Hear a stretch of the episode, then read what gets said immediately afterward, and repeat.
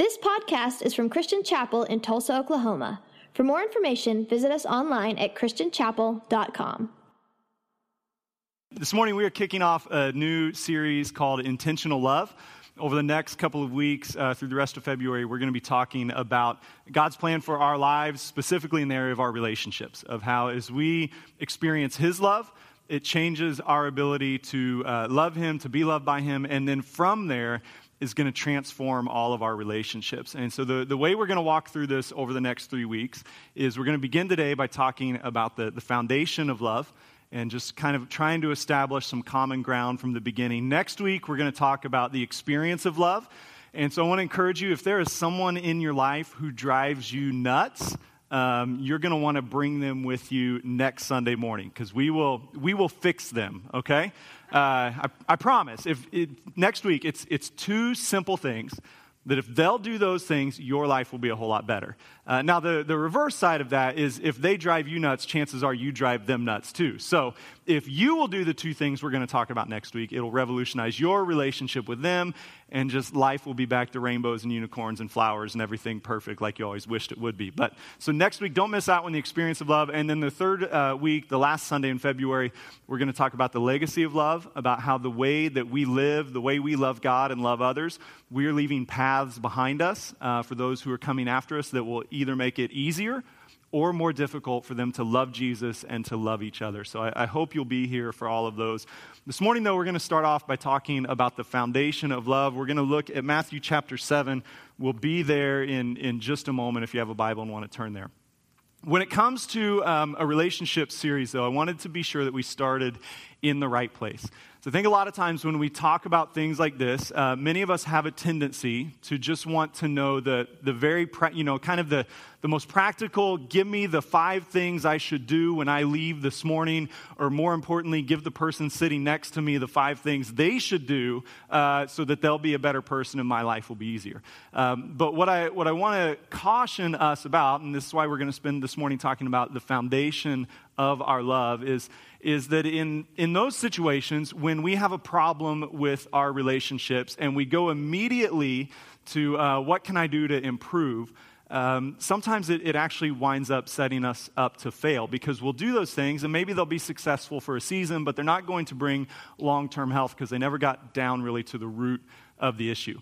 I was reminded of this a couple weeks ago. I had a, a, physical therapy appointment for my knee, and so we'd been, been working with this therapist for a couple months now, and he's got a, a, program that he's putting me through. And so I went in one day, and he said, Have you ever done kettlebell swings? And if you're not familiar with what those are, it's a little uh, ball of weight with a little handle on it, and you take it and, and swing it. And I said, Yeah, sure, I've been doing those for like six years. He was like, Okay. Uh, so he put one on the floor, and he said, uh, Show me your form, show me how you do it. Like, what? No problem. You know, like, you sure you only want this much weight? Because I can do a lot more. Uh, but he was like, no, just 10 pounds. That's good. Just, just get started. So uh, he, I said, oh, how many do you want? You know, thinking like, I can do 100. I can do these all day. He's like, just do 10. And so I do 10. And he's like, well, that's terrible and that's not at all what it's supposed to look like. And we literally spent the next hour with him critiquing every little piece of my form to make sure. And all along the way, he's telling me, now the way you were doing it was really, really hard on your knees. And I thought, well, that would have been good to know right before the sixth knee surgery that I had a couple months ago, you know. And so, but he was working me all the way through this, and, and it's a, the lesson I learned there is the same lesson I think we have to learn this morning that if we just want to skip ahead to show me what to do, how to do it, and let me start doing it, sometimes we will begin to work in ways that don't actually lead to long term health, but can actually have some unforeseen and negative consequences. So, in our relationships, here's what we have to do we cannot just skip straight to here are three things I'm going to do when I leave this morning. Because if we do that without actually examining the foundation of our heart, it's going to lead us into one of two ways. If we're really successful at it, it's going to make us become just insufferably self righteous.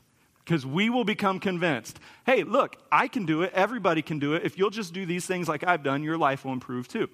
That's a small percentage. The rest of us, we're going to go try to do those things and we're going to fail miserably and we're just going to become more and more convinced I can't do this. I can never have these healthy relationships and, and we'll just kind of quit trying. So, what I want to do this morning, it's going to be very, very simple. We're going to look at Matthew chapter 7, verses 24 through 27. This comes at the very end of the Sermon on the Mount. It's when Jesus is um, telling people basically how they should respond to his teaching. So the Sermon on the Mount is in Matthew 5, 6, and 7. And that passage is the, the most extended, continual section of teaching of Jesus in the gospel. And throughout that section, he has uh, spent time telling us when you are in my kingdom, this is what your life will look like. These are the types of values that you'll have. These are the ways that you'll relate to one another. And then these verses we're reading this morning are basically his concluding statement to the Sermon on the Mount. If you grew up in church, you're going to be very familiar with it. It's the, the passage where Jesus talks about the wise and the foolish builder, one who builds on the rock and one who builds on the sand. But this morning, I want to read it to you from the message paraphrase because I think uh, Eugene Peterson, the guy who put together that paraphrase, does a really good job of capturing uh, just the, the core of what Jesus is saying, and he uses some really great language that I think is going to help us remember it this morning. So, Matthew chapter 7, verses 24 through 27 says, These words I speak to you are not incidental additions to your life, homeowner improvements to your standard of living. They are foundational words, words to build a life on. If you work these words into your life, you're like a smart carpenter who built his house on solid rock. Rain poured down, the river flooded, a tornado hit, but nothing moved that house. It was fixed to the rock. But if you just use my words in Bible studies, and don't work them into your life, you are like a stupid carpenter who built his house on the sandy beach. When a storm rolled in and the waves came up, it collapsed like a house of cards.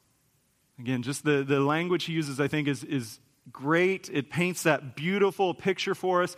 And whether you are a, a, builder or a handyman or not, you understand this idea, right? Like, I, I, mean, some of you I know you're incredibly handy. If we gave you uh, like a two by four, a roll of duct tape, and a hammer, you could build us a shed in like two minutes. That's wonderful. We're all very impressed. Some of us don't have any of those gifts at all, um, but you don't have to be a particularly handy person to understand that truth that the, the strength of a building begins with its foundation.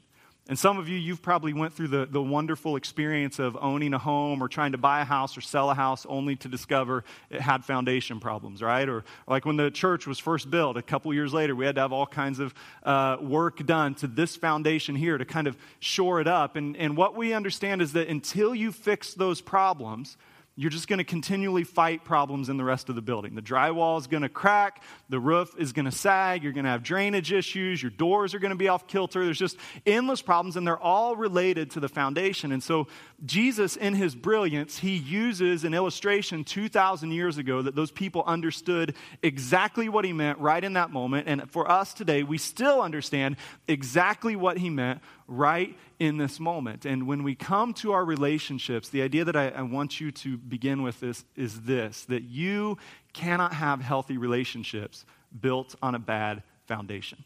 Right? And we all want to have healthy relationships. We all want to thrive in our friendships, with our family members, in our marriages, in, with our, our coworkers, with our neighbors. Everybody wants health. I don't know anybody who sits down at night and thinks, you know, I just, I just need a little more drama in my life right? Nobody does. If you do that, I'm sure there's medication for you. But for the rest of us, we don't operate that way. We want life to go well. We want to have deep and authentic relationships where we are able to love and be loved. And no matter how healthy we are, we can look around and we realize we're not quite there yet.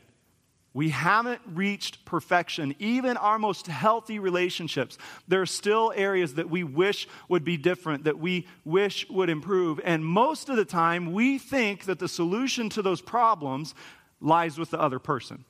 Right? On Wednesday nights, Angie and I are leading a, a class uh, by uh, Gary Smalley called The DNA of Relationships.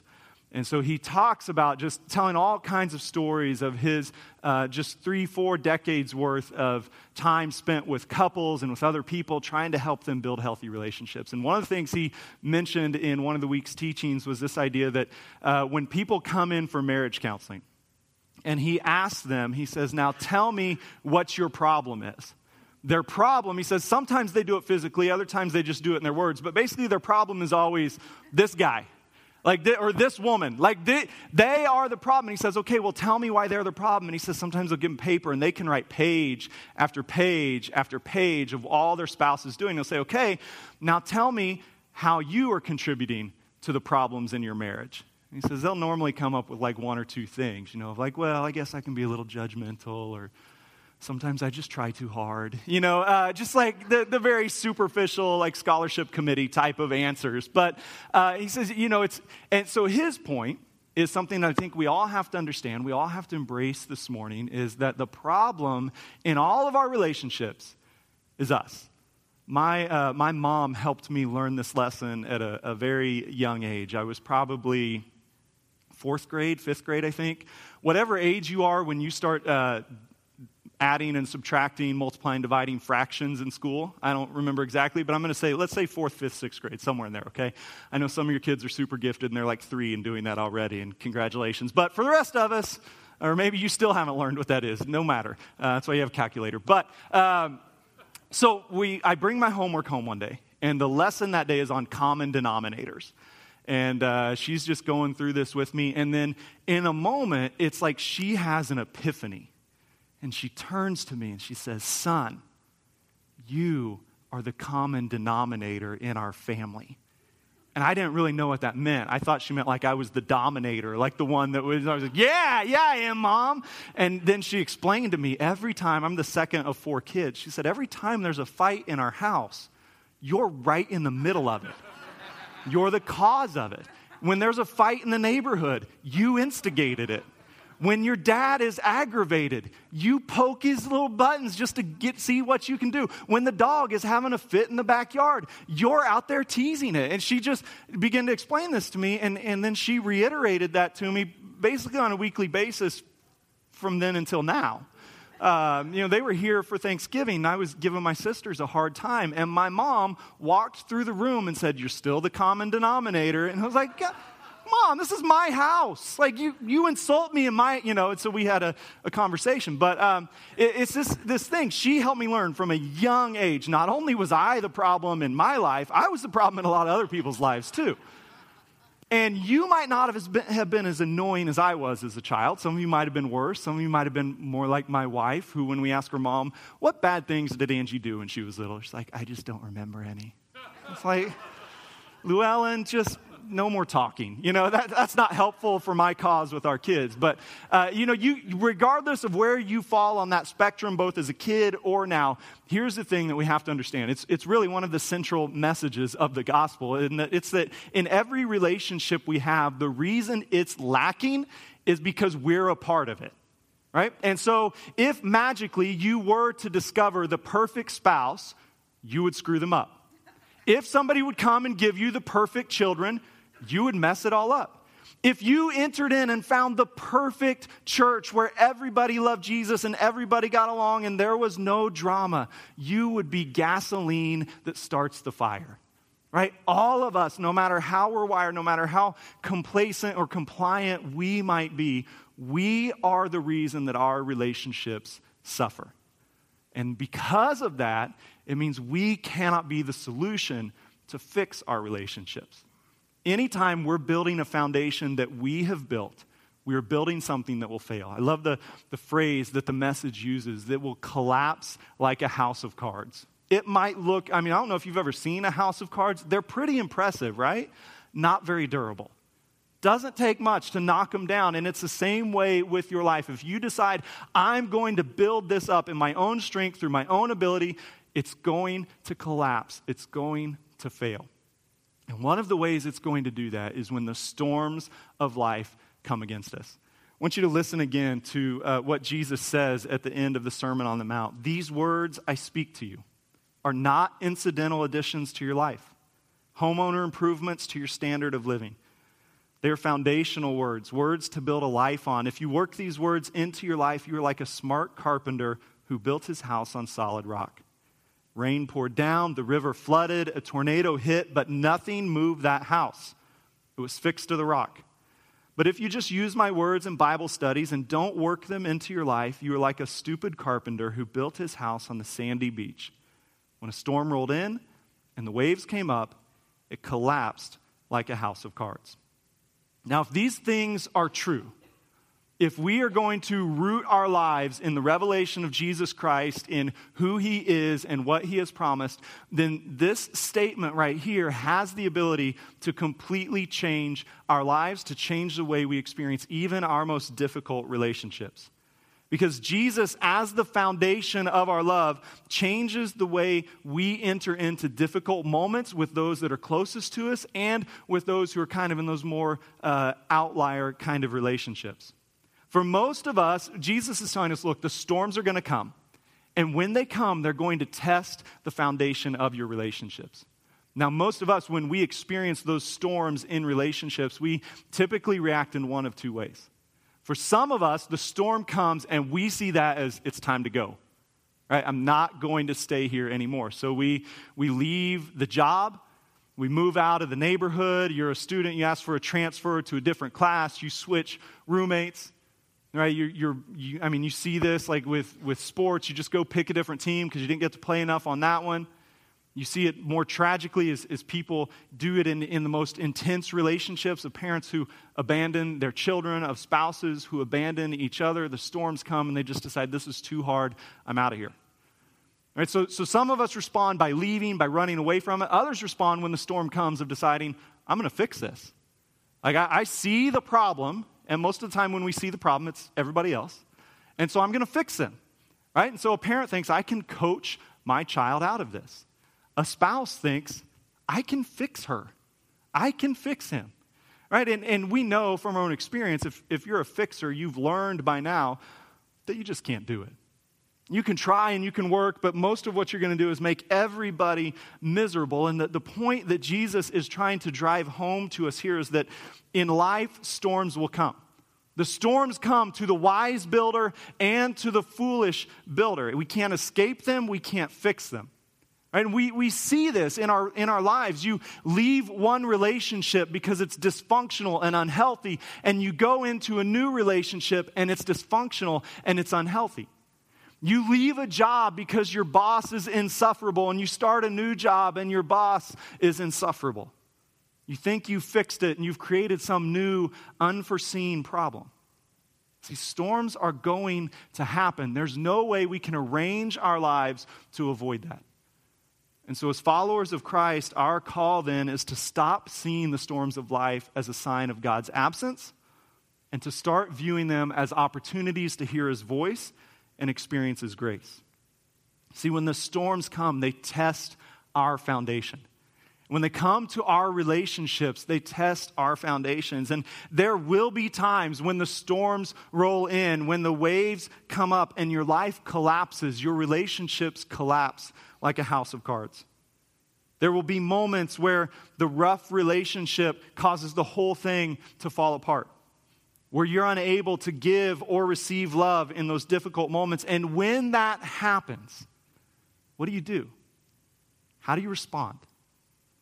My encouragement to you today is to respond with gratefulness to the Lord. That He is using these difficult situations in life, and in His mercy and in His grace, He is showing you that what you're building your life on is not sustainable. It's not strong enough. You're not good enough.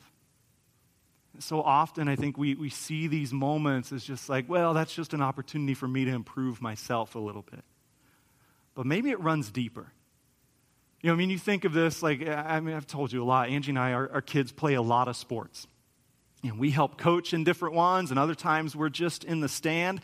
And if you want to see the brokenness of humanity, watch parents watch their little kids play sports, right? I have I have yelled things at my children while they're playing basketball that I would have thought other people were crazy if they said them.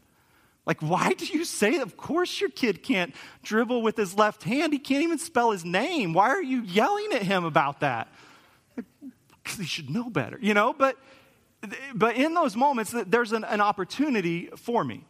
And I can either think, like, well, I just need to stop talking, or, which is true, or I can also think, what in the world is inside of me that drives these outrageous behaviors? Right? And, and it's not just if your kid doesn't play sports, you're not absolved from this. I mean, just think of areas in your life where your reaction is so much greater than the action.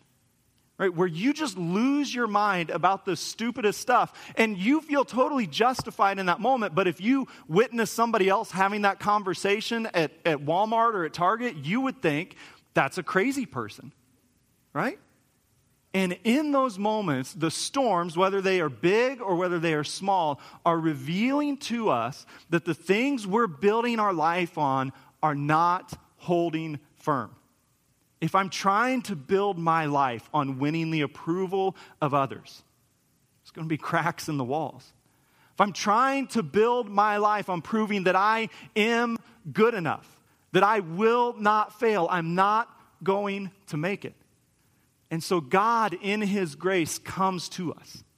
And He sends people to us. And He sends and allows situations to arise that highlight our tendency to build on foundations other than Christ. And when those moments come, we should thank Him for His grace. We should thank Him for His mercy. And we should turn back to Matthew 7 and start to say, well, what does Jesus say about this? How do I walk through this moment. And what does he tell us? He says, Listen, you are to put these foundational words, words to build a life on. You're to put those, not just put them in your heart, but actually begin to live them out. Which reminds us, I think, that, that we, if we're supposed to build our lives on the words of Christ, if they're supposed to be uh, the, the glue that holds everything together, we have to remember that we can't practice what we don't know right? You can't build on something that you don't understand. And so eh, when it comes to following Jesus, what that means for us is we need to live in a way where we are immersing ourselves in the scriptures where we are surrendering each day to the revelation of Christ, where we're having conversations about these things, where we are praying through the scriptures, where we are joining together like we did a few moments ago, and we're singing the truths of the scriptures, where we are setting aside regular time in our day, a pattern, a rhythm to our life, where the scriptures are constantly being put into us because they are the foundation on which our life is built. He also tells us you got to work these words into your life. It's the difference between just knowing about Jesus and actually experience him personally. Don't just learn about who he is, but actually live out the life that he offers you. And when you do that, then when the rain comes, then when the river floods, the tornado hits, nothing will move your heart because it's fixed to the rock. See, our lives are secure not because of who we are, not because of how we were raised, not because of how much we earn, not because of who our parents are or who our children are. But our lives are secure because of what Christ has accomplished for us. And so, as we begin to spend the, the next couple weeks talking about how do we love as we have been loved, how do we change the way we think, how do we change the way we react, we must do it from, from a position of being built and rooted in Christ, of remembering every single day all I need, He has provided, of remembering every single day the solution to my relationship difficulties is not to fix everyone else, it's to fix my life in Jesus Christ. It's to surrender to the truth of the gospel every day to not just let that be a message for those people out there, but to understand the gospel, the message that I am weak, I'm powerless, I'm helpless without Christ, begins here. And as I surrender to it, I will experience His grace and His mercy and His power, and I'll be able to share that with others. You see, the foundation of Christ is the only thing that brings hope to our relationships. It's the only thing that can sustain the most difficult moments of life. It's the only thing that is greater than your problems. If you're building it on anything else, it's not going to last. The worship team's going to come in just a moment. The ushers are going to prepare to serve us communion. And as they do, they're going to come and, and you're going to take a cup and you're going to take a piece of bread. And in your hands, you're going to hold symbols of God's love for you. And as you hold it, I want it to be a reminder to you that the foundation of Christ in our life is not just Him as a role model who says, Do as I did, but it's Him as a Savior who says, I died so you can live. It is my power at work in you that enables you to live this way, that enables you to put these words into practice, to work them out in your life. And no matter what we've done, no matter who we have wronged, the message of the gospel remains the same to us today. That no matter how broken we are, Jesus is greater. That no matter how great our sin, his grace runs deeper. And so we come in repentance, we come in humility, and we come with hearts full of joy and hope to receive the new life that Jesus has offered to us. So when the ushers come, they're to they're to come by and they're to pass these to you and the only way you're not to wind up with a cup and bread in your hands is if you refuse to take it. And it's the same way with the salvation Jesus is offering to each one of us this morning. The only way we don't receive it is if we refuse it. So take this, hold it in your hands. Let's consider what Jesus has done for us. Then I'll come back in a moment and we'll receive it together. Thank you for listening to this podcast from Christian Chapel. For more information, visit us online at christianchapel.com.